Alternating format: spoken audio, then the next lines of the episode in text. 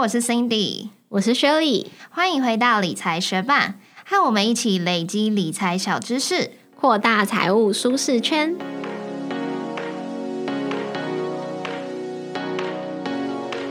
在节目开始之前，我们想要先来念一则学伴在 Apple Podcast 的留言，他的名字是 in 三零三 addict，他说。棒！报税这集来的正是时候，正想了解对报税相关的资讯。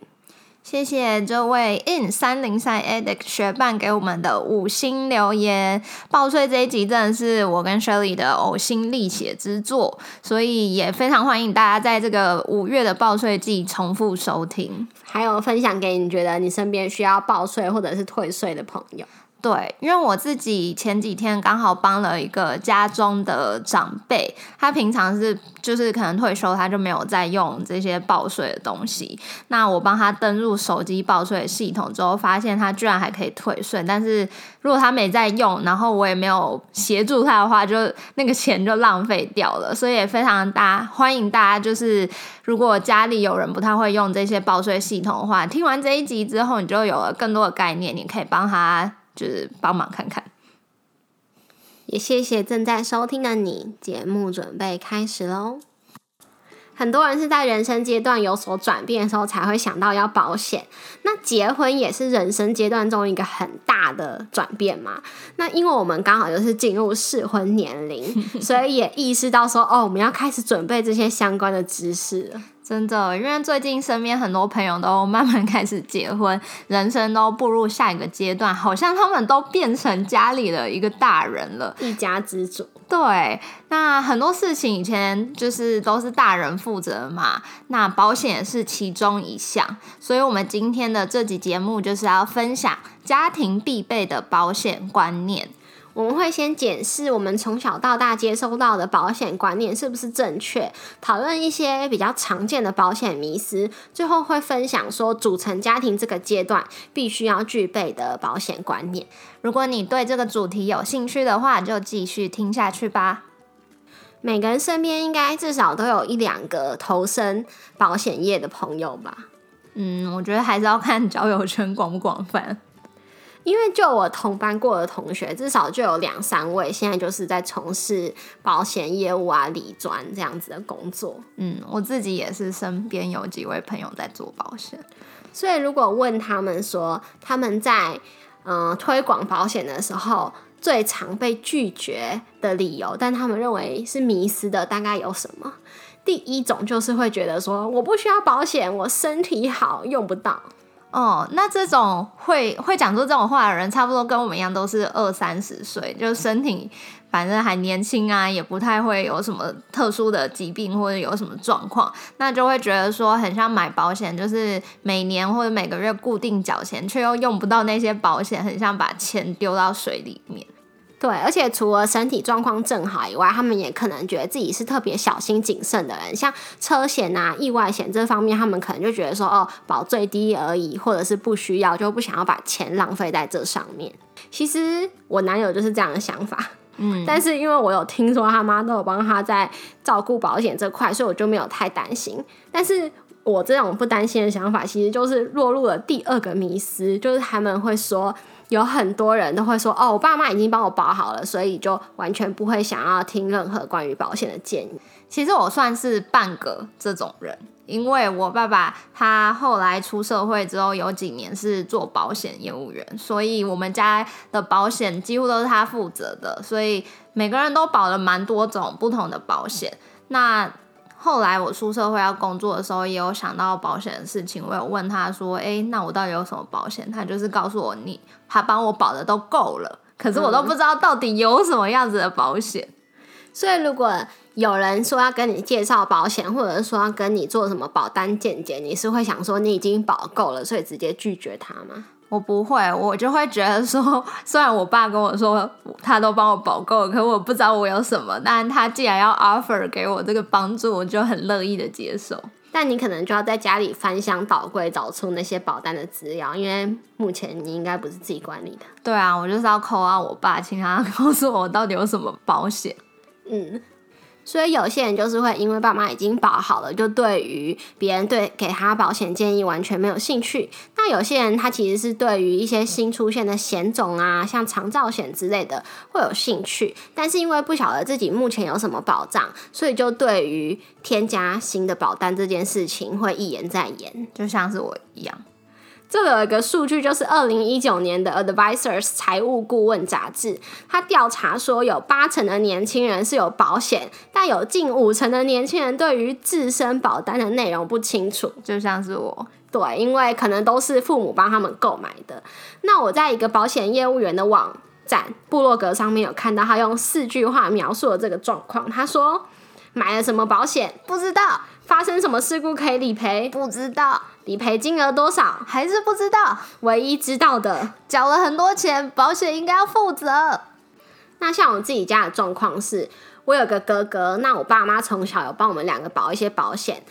完全没有像 Cindy 那么多，就是只有一些而已。可是我们就是没有说很替自己的保险担心。可是我哥大学的时候就突然发现他有先天性贫血，那有这个诊断的记录之后，有很多保险都不能保了。所以现在我妈都跟我说，我要趁现在身体状况还很好、健健康康的时候开始替自己保保险，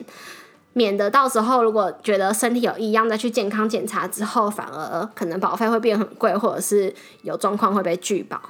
对啊，除了刚刚讲到的贫血，还有一些比较常见的疾病，像是癌症、意外或是流行病以外，其实精神科还有身心科的疾病也会是人身保险要保书上面会询问的事项。所以，当我们真的如果不幸有了这个状况，却还没来得及保好人身保险的话，可能之后也就不容易会核保了。对，所以，我们真的是需要正视潜在的风险，也了解自己目前受保障的状况，然后在我们能力可及的范围内，就要逐渐的补足必要的保障。那既然讲完两个保险名词，一个就是我不需要保险，第二个就是爸妈都帮我保好了。那我们现在就来了解到底什么是正确的保险观念。基本上，保险就是一种风险转嫁。因为有些事情发生的时候，我们可能会承受不起，所以就集结了众人的力量来协助发生意外的人度过难关。那我们就依照发生几率的高低、损失的程度的大小来分成四个象限，看看针对这四个象限内的事情，我们可以怎么应应。那首先就来看第一个象限，发生的几率很高，而且损失的程度会很大。那在这个象限中有像是酒驾跟吸毒这两种，就是风险非常的高，而且做了就非常的危险。我们可以直接去避免做这样的事情，就避免掉这个风险，千千万万不要去做。对，那另外还有像是。嗯，随着我们的老化，身体就难以维持健康，那这种就很难避免，所以一定年纪之后就比较容易发生。如果我们还年轻的话，就有两种做法可以做。第一就是好好储蓄，好好投资，因为你的资产越多的话，你就有越大的风险抵御能力。像我以前工作遇到一个老板娘，她就说她比较愿意把钱放在房地产投资上面，来让她的资产增值。要是以后真的遇到状况，他们夫妻俩身体有问题的话，他们还可以卖掉房子来支付相关的费用。那我们之前第七十一集有介绍过反向抵押贷款，也是一种从房子的价值来提领支付生活的方式。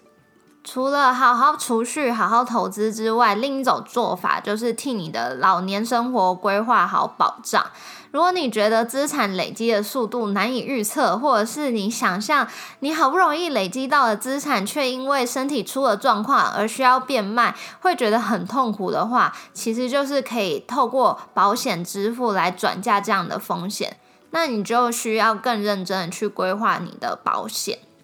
第二个象限就是发生几率小，但是一旦发生，损失的程度很大。那在这个象限里面，就有像是死亡、意外、重大伤病、失能。虽然发生的几率很小，可是，一旦发生的话，我们可能就会完全失去赚取收入的能力。那如果是家里的经济支柱的话，家里的财务状况可能就会一夕之间变得岌岌可危。所以，这类的风险对于青壮年或者是上有老下有小的人来说，就是最需要透过保险来转嫁的风险。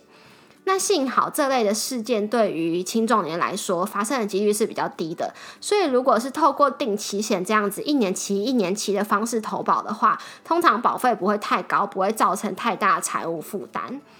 那这里也想要再特别提醒一下学伴，因为这类型的保险是家里的经济支柱最需要的，所以在投保的时候应该要尽量追求最小的保费、合理的保障。毕竟这个时候你的收入还要养家，如果钱都拿去缴保险的话，反而会压缩到日常生活支出的空间。那第三个象限就是发生的几率小，不过损失的程度也很小。在这个象限中，可能像是落枕、扭伤，或者是你闪到腰，只要发生就去看个医生，健保有给付之后，也不会造成我们太大的负担。而且这种病大概过几天就会好，所以其实也不太需要用保险来做保障。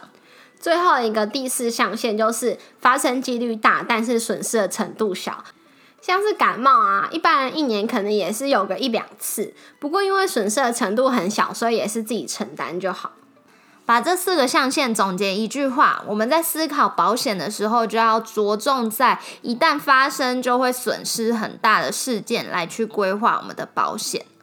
那如果学伴听到这边对这四个象限的概念还是有点模糊的话，一样可以打开我们的部落格文字稿，上面有一张我所做的精美图片，来让你快速理解跟记忆哦。我们在节目一开始的时候有说，虽然我们进入了适婚年龄，所以想要补足自己的家庭保险相关知识。那我们刚刚已经知道说要用哪些原则来审视我们需不需要保险。我们现在就聚焦在我们这个族群，年近三十，养儿育女。那来看看说有哪五项我们应该要具备的家庭保险观念。第一个保险观念就是要先保大再保小。我们在分配家中保险预算的时候，要先用经济能力来分配，所以通常是先保爸妈，然后再保小孩。因为如果家中的经济支柱发生了意外，或者是他生病了，没有赚钱的能力，那如果没有保险费的支付的话，这个家庭的经济能力可能就会出了状况。不过，如果是小孩他们生病或者是发生意外，虽然爸妈会很难过，可是他们还是有。工作能力，他们还是可以继续赚钱，所以在保保险的时候就要记得先保大再保小，先保了爸妈，等到预算充足之后再保小孩。第二个观念就是及时投保。那很多人在刚组建家庭的时候，其实都还很年轻，就会想说哦，等有存多一点钱，或者是等收入提高的时候再来投保。但是当我们存款越少的时候，其实就是越没有抵抗风险的能力，是更需要保险的。而且像意外险啊、寿险这类的基本保障，一个月只要付一百多块就可以换得百万元的保障。其实比起点光明灯啊、安太岁啊、祭祀祈福都还要实际太多了。那一般来说，会建议投保的顺序是先从定期寿险开始，再则是意外险跟实支实付的医疗险。接着是一次性给付的重大伤病或癌症险，最后是定期失能险。那随着家庭责任跟收入的成长，就可以依这个顺序来补足保险。那我们现在就来讲讲第三个保险观念，也就是用定期险来打好保障的基础。定期险的特色是什么呢？它是需要每年续保，而且它是采取自然费率。自然费率就是缴费的金额会随着年龄层遇到风险的几率去调整保费。可能年轻的时候保费很低，不过老了之后保费就会变贵。那这个定期险也会有最高续保年龄的限制，大部分是落在六十五到八十岁之间。相对于每年续约的定期险，另外一种保险就是终身险。终身险就是在一定的缴费期间内缴完一生的保费，你就可以获得终身的保障。常见的像是二十年期的寿险，就是你在二十年内缴完所有的保费，那你的保障就可以直到它的最高保障年龄，像是最高有到一百一十岁。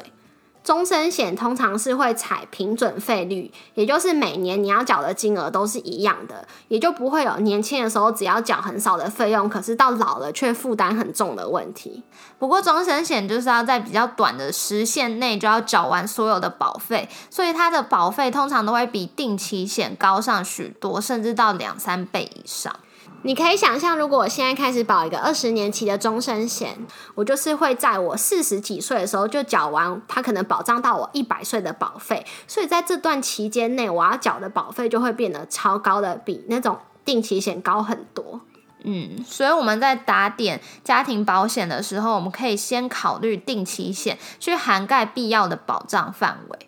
那究竟是要保定期险还是终身险？这个决定我们要怎么去拿捏？其实蛮推荐大家可以去实际的算算看。假设你一年的保费预算有十万块，你可以去算算看，说你把这十万块全部拿去投终身型的保险，或者是你把这十万块其中的两三万拿去投保定期险，那剩余的钱拿去做投资。这两个拿去做比较之后，哪一个可以让你在六十五岁以后得到更多的保障呢？算算看之后，你自己好好的了解，可以再去做决定。广告一下，理财学办也有 Instagram 喽，快去 Instagram 搜寻理财学办，follow 我们，获得更多理财小知识吧。第四个重要的保险观念就是保近不保远。保近不保远是什么意思呢？就是我们要针对近期的风险做保障，而不是很久之后的风险。首先，保险的重点就应该是保障那些难以承受的突发事件，例如说意外过世、失能、罹患重大伤病。如果这些事情发生在近期，我们就会没有办法承受，所以会需要保险。但如果我们已经知道这件事情是几十年后很有可能会发生，其实我们就有几十年可以准备。假设可以像我刚刚前面提到的老板娘一样，年轻的时候就赚钱买房，自然也不用担心老了付不出医疗费，因为只要把房子卖掉就有钱可以支付了嘛。另外一个，现在的环境变化的很快，所以可能几十年前医疗险里面有明定它有保障的手术，到了现在可能就已经过时了。所以如果现在签订一个终身险，也很可能是保障到未来不是主流的那些技术。所以保近不保远，也是我们学伴要记住的一个保险原则哦。那最后一个我们要讲的保险观念就是实支实付付本理赔。为什么实支实付很重要呢？因为过去有一些医疗险，他们是以住院为前提来支付日额的。假设住院一天，他可能就支付你两千块或者是三千块，那就是看你住几天，他就会支付你几天的钱。不过二代健保实施了之后，就有很多之前要住院的手术，现在都可以在门诊手术解决了，根本就不需要住院。即便要住院，天数也减少了很多，反而变多的是一些自费的项目，以及健保没有涵盖到的新药物、新手术。那这些多余的花费，就有赖实支实付的理赔保障了。另外，学伴也别忘记，通膨与我们同在。所以，我们现在看一天两三千的日额，可能觉得还不错。但是，过了几十年，当他真的有机会理赔的时候，可能就完全没有现在的购买力了。另外，实支实付在申请理赔的时候，会需要附上收据。但有时候同一个事件，我们可能有多个保险理赔可以去申请，所以这个时候副本理赔就很重要了。如果保险公司只接受正本理赔，也就是要有正本的收据的话，那我们就只能从多个保险理赔中挑一家去申请。但是如果有副本理赔的话，我们就可以把我们正本收据去申请一家是用正本理赔的，那其他家有接受副本理赔的，我们就用副本收据去申请副本理赔。所以副本理赔也是学伴在选择保险的时候可以多多注意的。接下来我们要介绍的是新生儿保险，这是一个我们还没有到达适婚年龄的时候，真的是完全没有关注过的保险种类。但是去年呢、我有一个朋友，他第二个小孩快出生的时候，他就在脸书发文问大家说有没有推荐的新生儿保险，因为他第一个小孩不久之前才生病住院，他就觉得短期的负担有点重，而且小孩数量越多，就越有可能会交叉感染，所以他就想要在第二个小孩一出生的时候就快速投保新生儿保险。在研究新生儿保险的时候，我们就搜寻，然后看到了相关的统计数据，就发现其实婴幼儿的医疗费还有住院几率都比我们想象来的高。卫福部有统计，在小朋友零到六岁这个年龄层，他们平均每人每年的医疗费用是高达一万六千五百三十七元，它甚至比七岁到十八岁这个年龄层的医疗费七千零六十八元高出了两倍，而且根据二零一九年的统计数据，大约每一百个四岁以下的儿童就有十四个会住院，比起六十到六十五岁银发族的住院几率还高呢。造成婴幼儿住院率高的其中一个原因，就是小朋友不太会表达自己的感受，所以更需要住院观察，让医疗人员可以及时照护。那婴幼儿的医疗费用也是逐年上升，所以看完这些数据之后，我也觉得，如果我以后要生小孩的话，会很认真的考虑新生儿保险。那既然都要了解了，如果你之后有打算要生小孩的计划，就一起来了解一下吧。其实新生儿保险只是一个方便大家沟通的代称，它指的通常就是零岁的婴儿投保。那这个新生儿保险通常是以寿险为主约，再配上医疗险、意外险或是防癌险等附约的组合。它一样可以分为定期险或是终身险。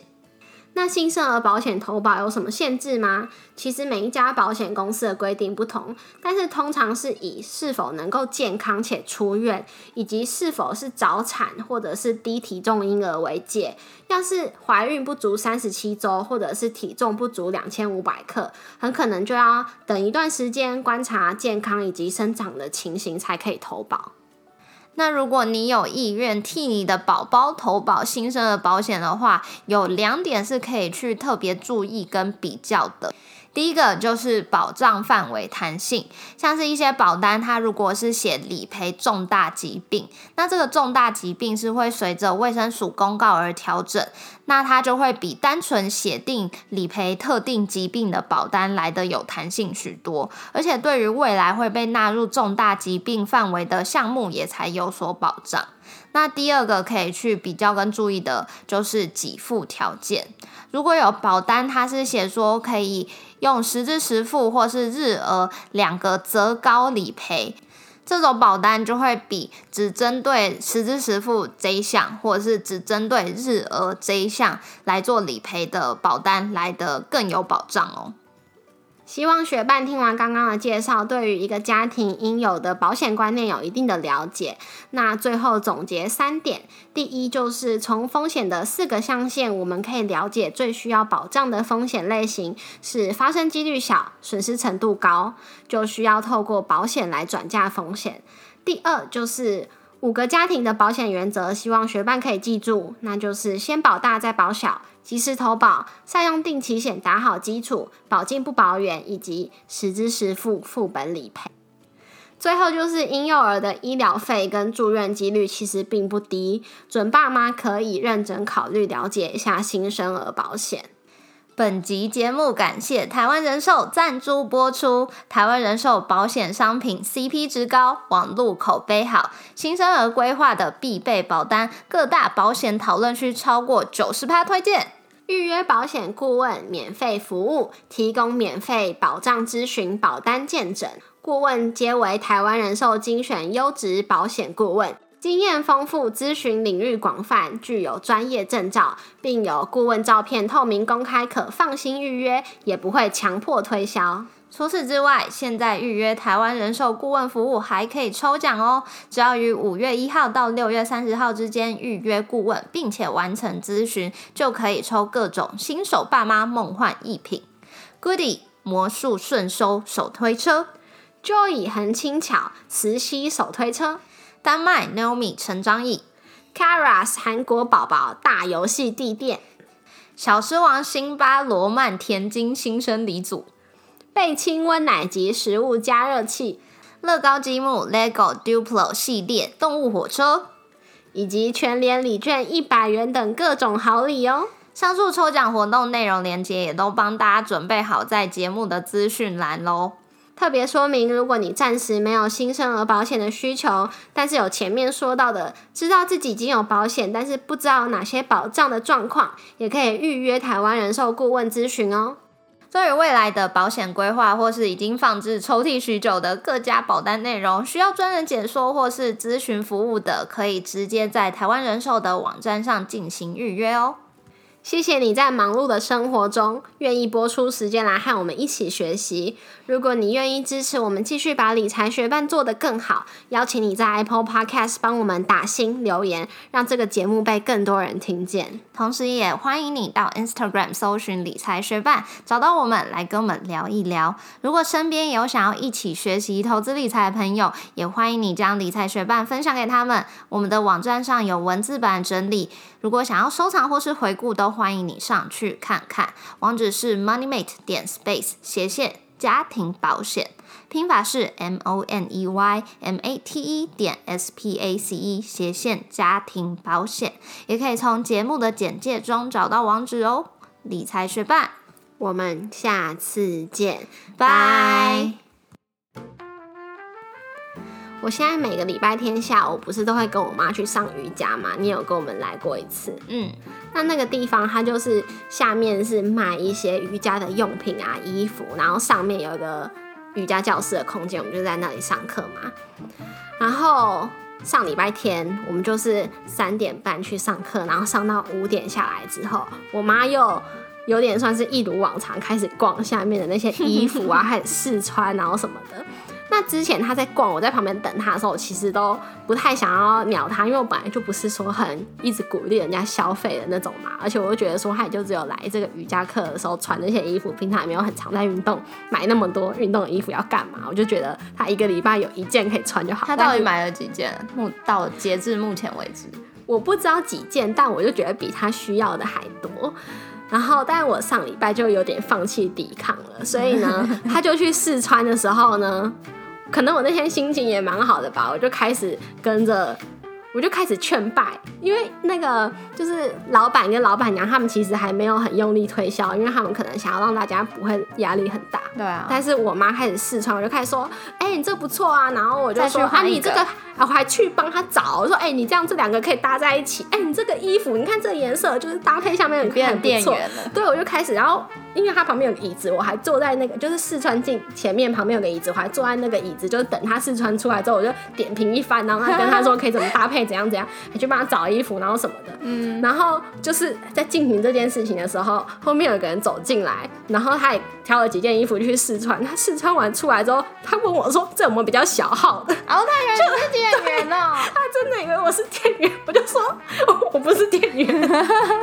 然后可是因为他试穿那件衣服，就是我上礼拜。有试穿过，然后所以那个老板娘跟我说后面可以打结，可以绑什么？我还跟他说，哎，也可以打结什么的。我就说，可是我不知道怎么绑，你问老板啊。这时候老板娘到底他就在旁边笑吧，反正就这样子。但是一方面也是因为，就我妈她除了是自己，他平常很少去逛街吧，所以有一个小小店在家里附近，他就逛。然后另一方面也是因为那个瑜伽店的老板老板娘是。刚从香港来台湾，准备要移民，然后因为那地方其实人流也没有很多，所以生意也没有很好。然后我妈可能就是要展现她的支持，因为她就很怕她倒掉，所以她如果觉得有适合的朋友，她其实就很喜欢叫他们去上课啊，或者是她也就是会在那里一直买那些。你刚刚说后面有人进来，我就想说那家店在那个位置到底有谁会进去？我还想说是谁，就真的有一个人呢，而且就是。好像是我妈在试穿那件，然后她看了也觉得不错嘛。好像不是我妈试穿，反正我跟她说后面可以打结，之后她绑了之后，她真的觉得不错，所以她还真的要买那件呢。最后我妈那天好像就买了大概两万块，然后她根本就是买几件啊？这样至少应该有四五件吧反？正至少一万多块啊，我忘记有没有到两万块，嗯呃，至少有，啊我因为我这样，你妈妈在听节目的时候，会不会觉得我在批评她？没有，阿姨你买的好，这样子。对，然后因为她根本就没有带那么多钱去上课嘛，所以最后她就是拿出手机来转账给那个老板。哦，他还直接把那老板的账户加到常用账户，到底是之后多想赚会再一直买的意思。他是不是每一次下课完都会逛啊？对啊，而且他对于跟别人互动真的是非常有热心跟热情。然后，嗯、就是老板他们现在是租房子，但他们也如果看到不错房子，他们也打算就是买房子。哦，所以我妈还会一直说。啊，会一直帮他们评估他们看的那个房子房价到底合不合理，然后说自己附最近看到附近哪里在卖，然后可以去怎样怎样。然后他每次在那边讲个不停的时候，我就会说啊，那你应该要下班之后去卖一个房子啊，就是兼职赚钱啊。然后他买那么多衣服，我就说你看，就叫你下班去卖房子，你就去找一间你觉得不错的房子，你真的卖给他们之后，你买衣服的钱都赚回来。他又不赚那个钱。你上次也有买衣服嘛，那就是就是那天去的哦反正还妈不错试穿看啊我也跟着试穿，嗯，对啊，他也送我一套，很好啊。以展现对那家店的支持。哎、对了，我之前不是想买瑜伽垫，然后我不就一直难以抉择，你就教我在 Instagram 上问大家嘛。后来就是大家有帮我投票，我一直没有跟大家讲说到底那两个瑜伽垫哪一个票数比较高，因为最后虽然就是投票的人真的很多。